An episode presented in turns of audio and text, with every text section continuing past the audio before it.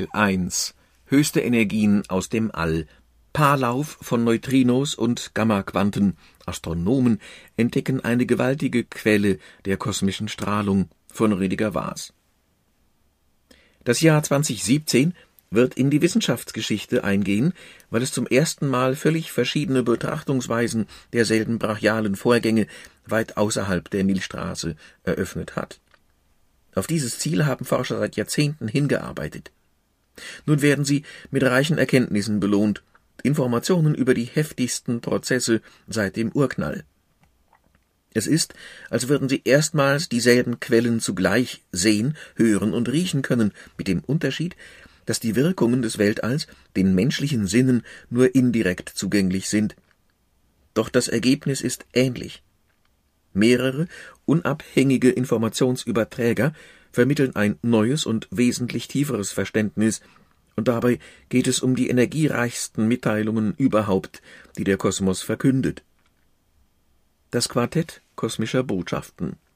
Astrophysiker kennen 4 grundverschiedene Signale aus dem Weltraum, wobei sie 2 davon erst seit wenigen Jahren nachweisen können.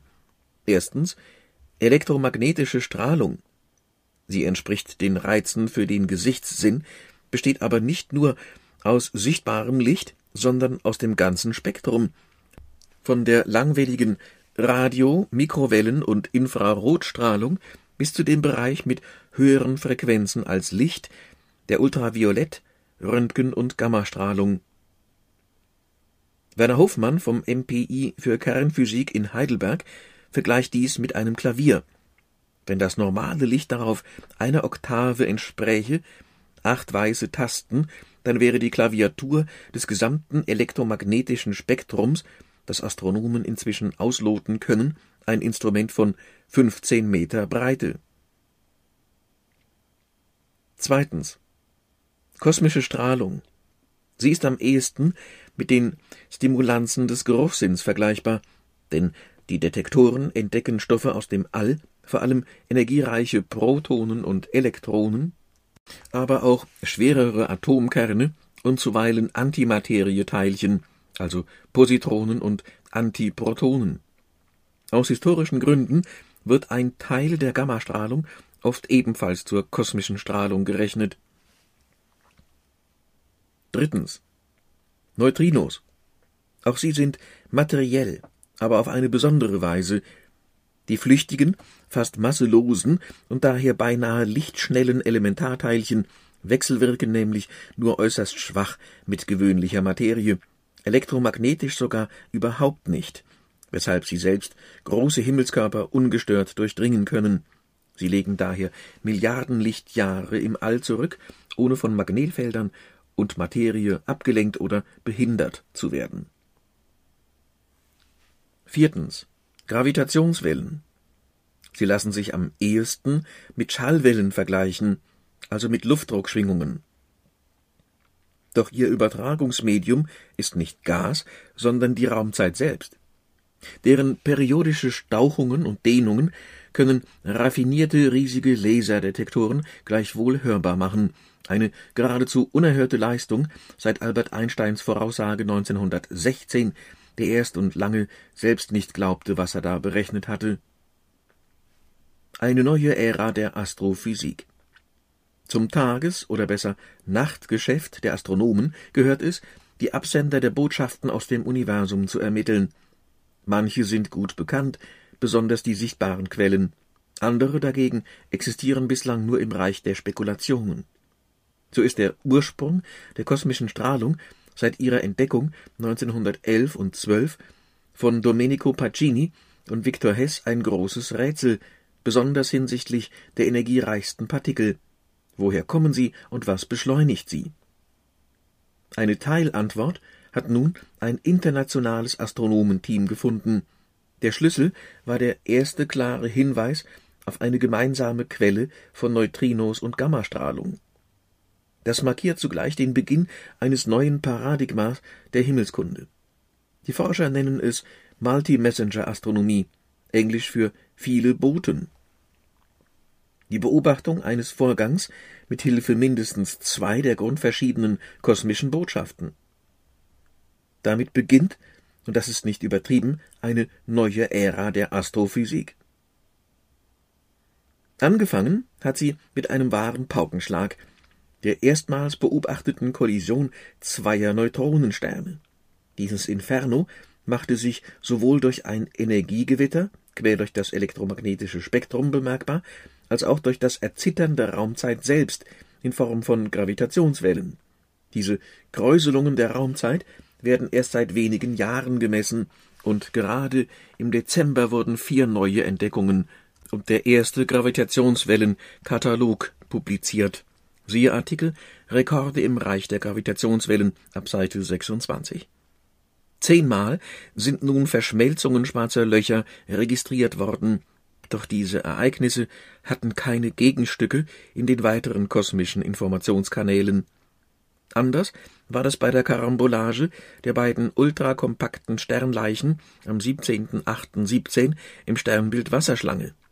Sie sorgten für die bislang größte Beobachtungskampagne in der Geschichte der Astronomie. Siehe Bild der Wissenschaft, Heft 2, Februar 17, Crash der Sternruinen. Die mehrere Dutzend bereits im Oktober 17 erschienenen Fachartikel markieren den eigentlichen Anfang der Multi-Messenger-Astronomie. Nicht weniger spektakulär ist ein zweites Ereignis, das nur 5 Wochen nach der Neutronensternkollision für Aufmerksamkeit sorgte. Es ist ebenfalls ein Multi-Messenger-Paradebeispiel und eröffnet ein neues Kapitel der Neutrino- und Gamma-Astronomie. Darüber hat nach monatelangen Analysen ein großes internationales Forscherteam im Juli 18 berichtet und seither noch weitere Daten ausgewertet. Anlass war aber nicht der brachiale Augenblick einer kaum vorstellbaren kosmischen Katastrophe, sondern die Detektion eines einzigen Teilchens, das auf langwierige Prozesse hinweist. Dahinter stecken ebenfalls ungeheure Energiemengen, doch die Mechanismen sind vollkommen anders. 4 Milliarden Jahre bis zum Nachweis. Für die Wissenschaftler begann die Geschichte am 22.09.17 um exakt 20.54:30 Uhr Weltzeit, obwohl sich alle wesentlichen Vorgänge, an denen die Forscher interessiert sind, bereits 4 Milliarden Jahre vorher abgespielt hatten. Denn so lange war das damals entdeckte, fast lichtschnelle Neutrino vollkommen ungestört durch den Weltraum geflogen, bis es die Erde erreichte. Hier stieß es zufällig mit einem Atomkern im Eis der Antarktis tief unter dem Südpol zusammen. Dabei entstand ein Myon, der schwere Bruder des Elektrons, das weiter geradeaus flitzte. Weil es dies fast mit Lichtgeschwindigkeit tat, sandte es einen charakteristischen ultrakurzen, bläulichen Lichtblitz aus. Diese Tscherenkow-Strahlung, siehe Astronomie aus der Mülltonne auf Seite 21, erhaschten einige der über 5000 Lichtsensoren des IceCube-Detektors. Seine digitalen optischen Module, 35 cm große Kugeln, die wie Perlen an Schnüren bis zu 2,5 Kilometer tief in das Eis in 125 Meter Abstand eingelassen sind, durchziehen ein Eisvolumen von einem Kubikkilometer, das als natürliches Detektormaterial fungiert. IceCube ist der größte Neutrino-Detektor der Welt. Finanziert wird er vor allem von den USA, aber auch mit Geldern aus Deutschland, Schweden, Belgien und einigen anderen Ländern. Seit seiner Inbetriebnahme im April 2008 überwacht er kontinuierlich den gesamten Himmel. Im Jahr 2013 hat das IceCube-Team den Nachweis der ersten kosmischen Neutrinos bekannt gegeben, ein Meilenstein in der Geschichte der Astroteilchenphysik. Siehe Bild der Wissenschaft, Heft 2, Februar 15, auf Neutrinofang im ewigen Eis. Die Herkunftsrichtungen dieser Teilchen können auf bestenfalls 0,3 Grad genau gemessen werden. Sie sind nicht auf die Scheibe der Milchstraße konzentriert, sondern über den gesamten Himmel verteilt. Daher haben sie höchstwahrscheinlich einen extragalaktischen Ursprung. Doch wodurch werden sie erzeugt? Fest steht, die Quellen müssen eine ungeheuerliche Leistung haben, denn die energiereichsten dieser Neutrinos kommen auf mehr als ein Petaelektronenvolt, eine Billiarde, also 10 hoch 15 Elektronenvolt. Zum Vergleich, die Protonen, die im Large Hadron Collider des Forschungszentrums CERN bei Genf auf fast Lichtgeschwindigkeit beschleunigt werden, haben eine kinetische Energie von 6,5 Teraelektronenvolt, eine Billion, also 10 hoch 12 Elektronenvolt. Und er ist der leistungsfähigste Teilchenbeschleuniger überhaupt. Alarmierte Astronomen. Das Neutrino des nach seinem Datum benannten Ereignis 170922a brachte es auf etwa 290 Teraelektronenvolt. Die Wahrscheinlichkeit, dass es einen kosmischen Ursprung besitzt, belief sich ersten Hochrechnungen zufolge auf etwa 60%. Die Tscherenkow-Strahlung von 170922a brauchte nur 3 Mikrosekunden, um den Detektor zu durchqueren, doch die Folgen waren immens. Bereits 43 Sekunden später schlug die Software nach der ersten automatischen Auswertung selbstständig Alarm und informierte Wissenschaftler in aller Welt. 4 Stunden danach folgte eine zweite Nachricht mit Details, vor allem mit einer ungefähren Angabe der Herkunftsrichtung des Neutrinos.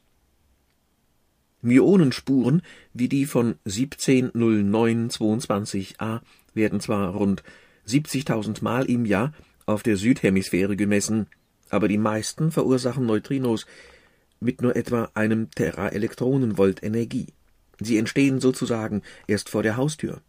Aus der Interaktion der kosmischen Strahlung mit Atomkernen der irdischen Atmosphäre. Doch jedes Jahr werden auch ein paar hundert Teilchen detektiert, die größtenteils aus dem fernen Weltraum stammen. Mit 170922a vergleichbare Signale hat IceCube allerdings erst rund 50 Mal aufgespürt und einen Zusammenhang mit elektromagnetischen Gegenstücken zu finden, war nie zuvor geglückt. Auch gibt es nur etwa 4 Eilmeldungen von IceCube pro Jahr. Doch nun scheint es den Astronomen tatsächlich gelungen zu sein, erstmals einen Absender hochenergetischer Neutrinos zu lokalisieren. Ansonsten sind nur 2 Neutrinoquellen im All bekannt: unsere Sonne und die Supernova 1987 A in der großen Magellanschen Wolke. Aktive Galaxie im Orion. Das Neutrino 170922a kam aus dem Sternbild Orion, genauer aus einem Gebiet an der linken Schulter des berühmten Himmelsjägers. Dort befindet sich, nur 0,1 Grad neben dem projizierten Herkunftsort von 170922a, die aktive Galaxie TXS 0506+056. Diese große elliptische Galaxie ist nach ihren Himmelskoordinaten benannt. Verzeichnet ist sie im Texas Survey TXS, einem Katalog zahlreicher Radioquellen. Die Galaxie gehört zur Klasse der Blazare, in Klammern BL, Lacertae-Objekte. Sie besitzen ultrahelle Zentren, ihre Leuchtkraft stammt aus der unmittelbaren Umgebung eines rotierenden, supermassereichen schwarzen Lochs. Es kann riesige Mengen an Gas und Staub fressen, zuweilen sogar ganze Sterne, und entfesselt dabei ein gewaltiges Energiegewitter. Gebündelt von enormen Magnetfeldern entweicht entlang der Rotationsachse des Monsters und der umgebenden Materiescheibe in beide Richtungen jeweils ein Strom energiereicher Teilchen und Strahlung. Deutet einer dieser beiden Jets genau auf die Erde, erscheint das Objekt von uns aus besonders hell. Dann beobachten Astronomen das, was sie einen Blazar nennen. Aus anderen Blickwinkeln erscheint ein solches Energiemonster als Quasar oder aktiver Galaxienkern. Blazare können Helligkeitsausbrüche haben, die Minuten bis Jahre dauern, wenn das zentrale schwarze Loch gerade sehr viel Materie verschlingt. TXS 0506+056 gehört zu den leuchtkräftigsten Objekten im Universum. Allerdings wurde der Blazar erst 1983 entdeckt, denn er ist sehr weit entfernt. Wie weit, haben Astronomen erst bestimmt, nachdem das mutmaßliche Neutrino-Signal für Aufmerksamkeit sorgte. Dazu war das größte Einzelspiegelteleskop der Welt nötig, das 10,4 Meter GTC-Teleskop Gran Telescopio Canarias auf der Kanareninsel La Palma. Andere Teleskope waren daran gescheitert, die Rotverschiebung des Spektrums von TXS 0506+056 zu messen, Z gleich 0,34, aus der sich die Distanz errechnen lässt, rund 4 Milliarden Lichtjahre. Selbst mit dem enormen Lichtsammelvermögen des GTC haben wir viele Stunden gebraucht, um typische Emissionslinien des ionisierten Gases zu finden, sagt die Astronomin Simona Pajano aus Padua. Ihr gelangen zusammen mit Riccardo Scarpa vom GTC die Beobachtungen. Nach der Eilmeldung von IceCube richteten Astronomen rund 20 Teleskope auf der Erde und im Orbit auf den Blazar. Das Weltraumobservatorium Fermi maß am Folgetag, genau wie einige Tage vorher, einen Gammastrahlenausbruch von der fernen Galaxie. Das Large Area Teleskop an Bord des Satelliten, das seit April 2008 alle 3 Stunden den gesamten Himmel scannt, hat bereits seit April 17 eine erhöhte Gamma-Aktivität des Blazars festgestellt, doch der September-Ausbruch war der stärkste, der jemals gemessen wurde. Erhöhte Gammastrahlung. Fermi beobachtet seit einem Jahrzehnt regelmäßig fast 1800 Blazare. Dadurch konnten wir TXS 0506+056 als Neutrinoquelle identifizieren, sagt Regina Caputo, die die Datenanalyse der Forscher vom Fermi Large Area Teleskop koordiniert. Die Wahrscheinlichkeit für einen zufälligen Zusammenhang veranschlagen die Astrophysiker auf weniger als 0,15%. Das ist ein gutes Indiz, allerdings kein sicherer Beweis. Das irdische Gammastrahlenteleskop MAGIC, Major Atmospheric Gamma Ray Imaging Cherenkov Telescopes, auf La Palma registrierte ebenfalls die erhöhte Aktivität des Blazars und war in der Lage, noch höhere Energien als Fermi zu detektieren. Gammastrahlen bis zu 400 Gigaelektronenvolt, das erste Mal überhaupt von dieser Quelle. MAGIC beobachtete TXS 0506+056 über mehrere Wochen, insgesamt 41 Stunden lang, und maß dabei 2 Schübe mit einer bis zu 6-fach erhöhten Gamma-Aktivität am 3. und am 31.10.17. Andere Gammastrahlenteleskope fanden zunächst nichts, aber VERITAS, Very Energetic Radiation Imaging Telescope Array System in Arizona, konnte schließlich MAGICs Resultate bestätigen. Auch Teleskope für andere Wellenlängen nahmen den Blazar ins Visier. So maßen Swift und NEWSTAR Röntgenstrahlung und das Very Large Array sowie das Owens Valley Radio Observatory eine erhöhte Radiostrahlung mit beträchtlichen Schwankungen. Mehrere optische Teleskope waren ebenfalls im Einsatz. Insgesamt beteiligten sich über 1000 Astronomen aus aller Welt an der konzertierten Beobachtungsaktion. Weitere Neutrinos im Eis. TXS 0506+056 gehört zu den 50 hellsten Gammaquellen am Himmel. Doch es gibt leuchtkräftigere und nähere Blazare. Warum also stammt die erste klare Neutrino-Gamma-Koinzidenz ausgerechnet von TXS 0506+056? Das könnte an seiner Position am Himmel liegen. Diese ist günstig für IceCube-Messungen, da der Blazar flach unter dem Horizont steht. Daher fliegen seine Neutrinos relativ kurz durch die Erde, was die Wahrscheinlichkeit ihrer Absorption um das 3- bis 5-fache verringert. Nach der Entdeckung des Neutrinos am 22.09.17 durchsuchte das IceCube-Team das Datenarchiv des Detektors. Tatsächlich gab es zwischen September 14 und März 15 aus ungefähr derselben Richtung den bislang stärksten Neutrinofluss in den 9,5 Jahren Messzeit. IceCube erspähte innerhalb von 110 Tagen 13 plus/minus 5 Neutrinos, die allerdings energieärmer waren als 170922a. Das bestärkt die Schlussfolgerung, dass TXS 0506+056 eine der Quellen kosmischer Neutrinos ist. Die Zufallswahrscheinlichkeit bezifferten die Forscher auf nur 0,02%, also 3,5 Sigma.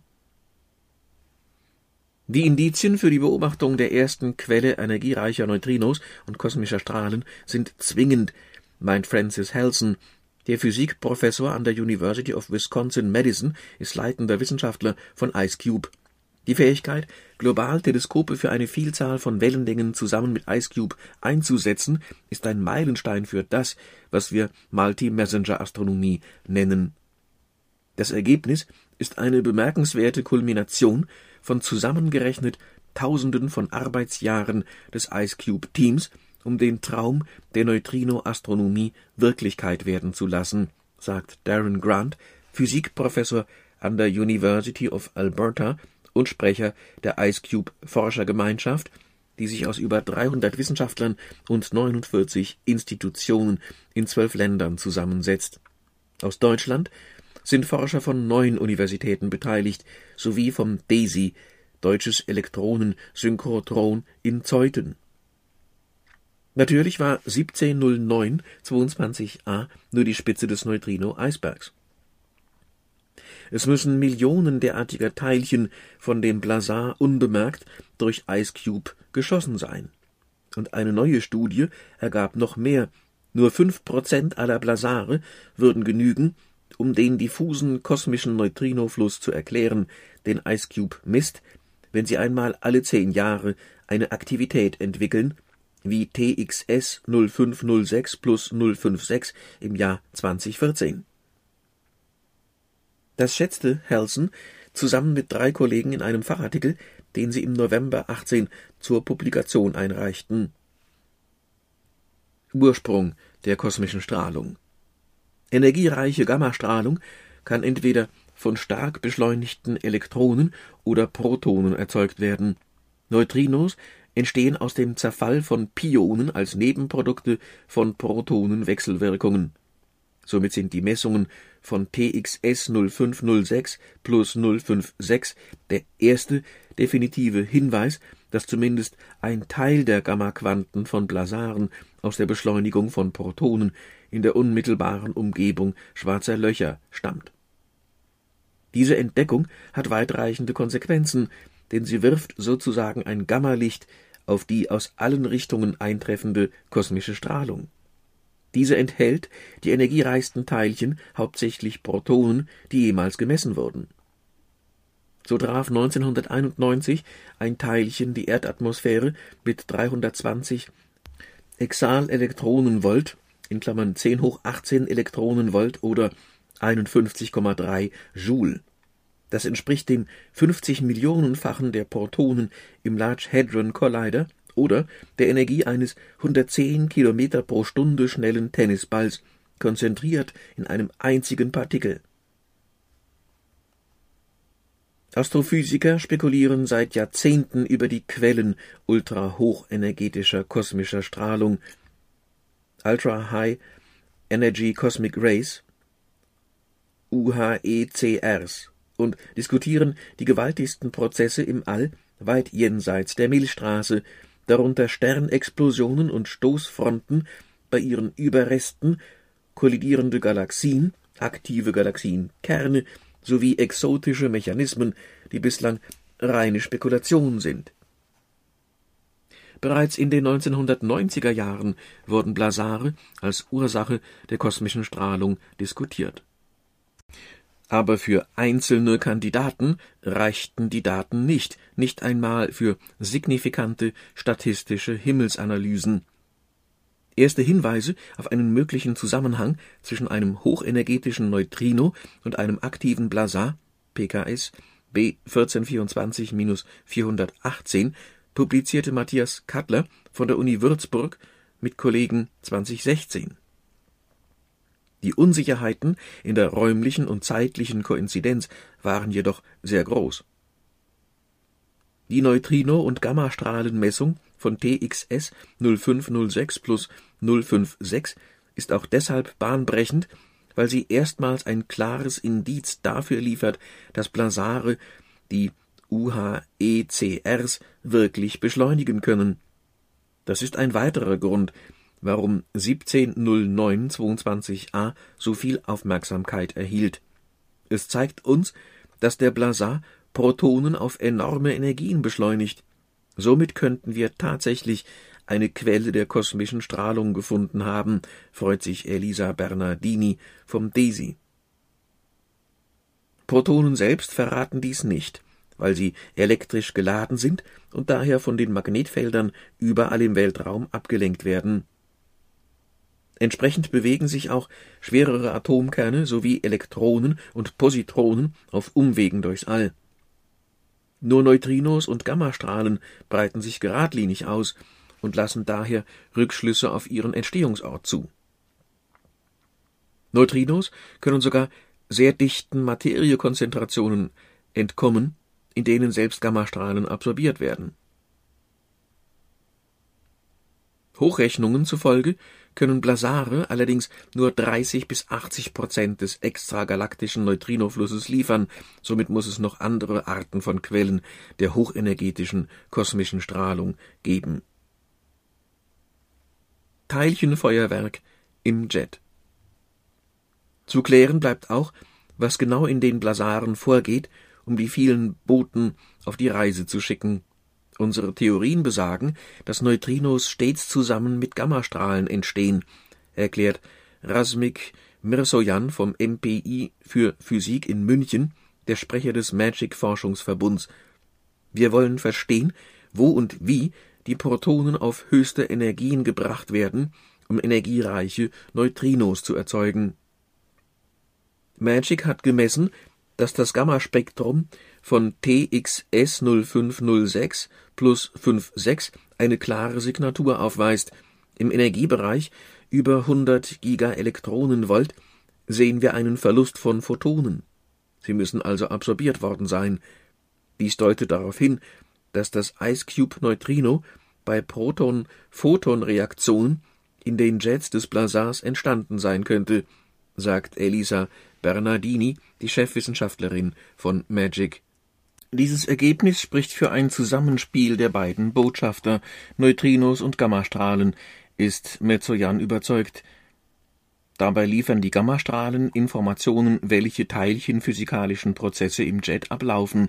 Außerdem bestätigen die Resultate, dass neben den Neutrinos ein Teil der Gammastrahlen von energiereichen Protonen produziert wird und nicht von anderen Teilcheninteraktionen.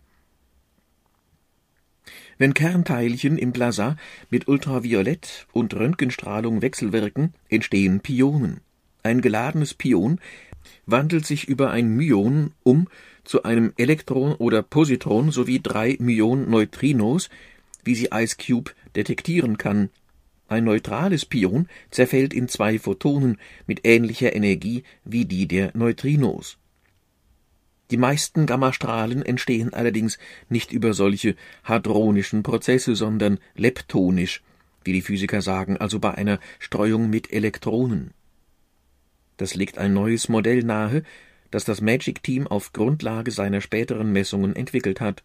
Die Forscher gehen davon aus, dass die Protonen und Elektronen aus dem inneren Jet mit Photonen aus einem langsamen Plasmamantel ringsum interagieren.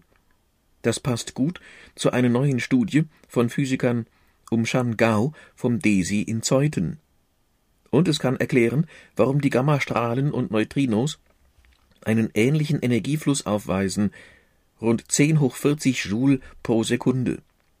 Auch die Beschleunigung von Protonen auf Energien bis zu 10⁴18 Elektronenvolt, typisch für die stärkste kosmische Strahlung, lässt sich im Rahmen dieses Modells nachvollziehen.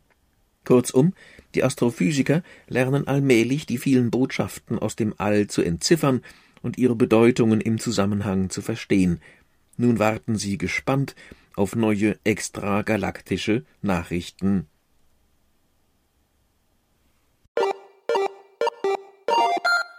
Die aktuellsten Entwicklungen aus Medizin, Biologie, Technik, Soziologie, Psychologie, Archäologie, Anthropologie, Astronomie, Geologie und Geographie.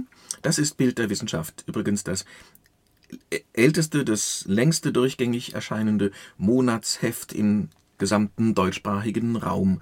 Das sind dann pro MP3, DESY, CD circa 6 Stunden, macht pro Tag knapp 12 Minuten. Eigentlich gut zu hören über den Monat hin.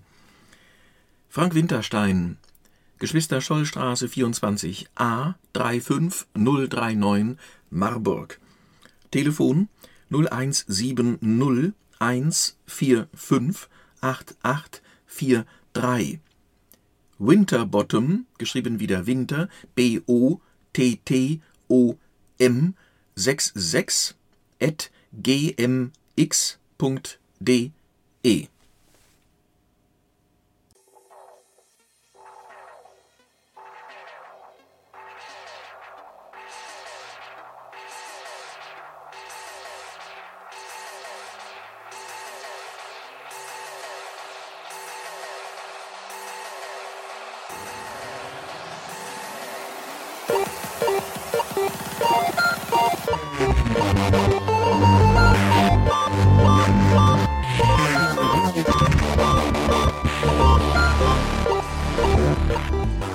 Das war Newton, eine Podcast-Produktion von Blinzeln Media in Zusammenarbeit mit dem Audiomagazin Bild der Wissenschaft.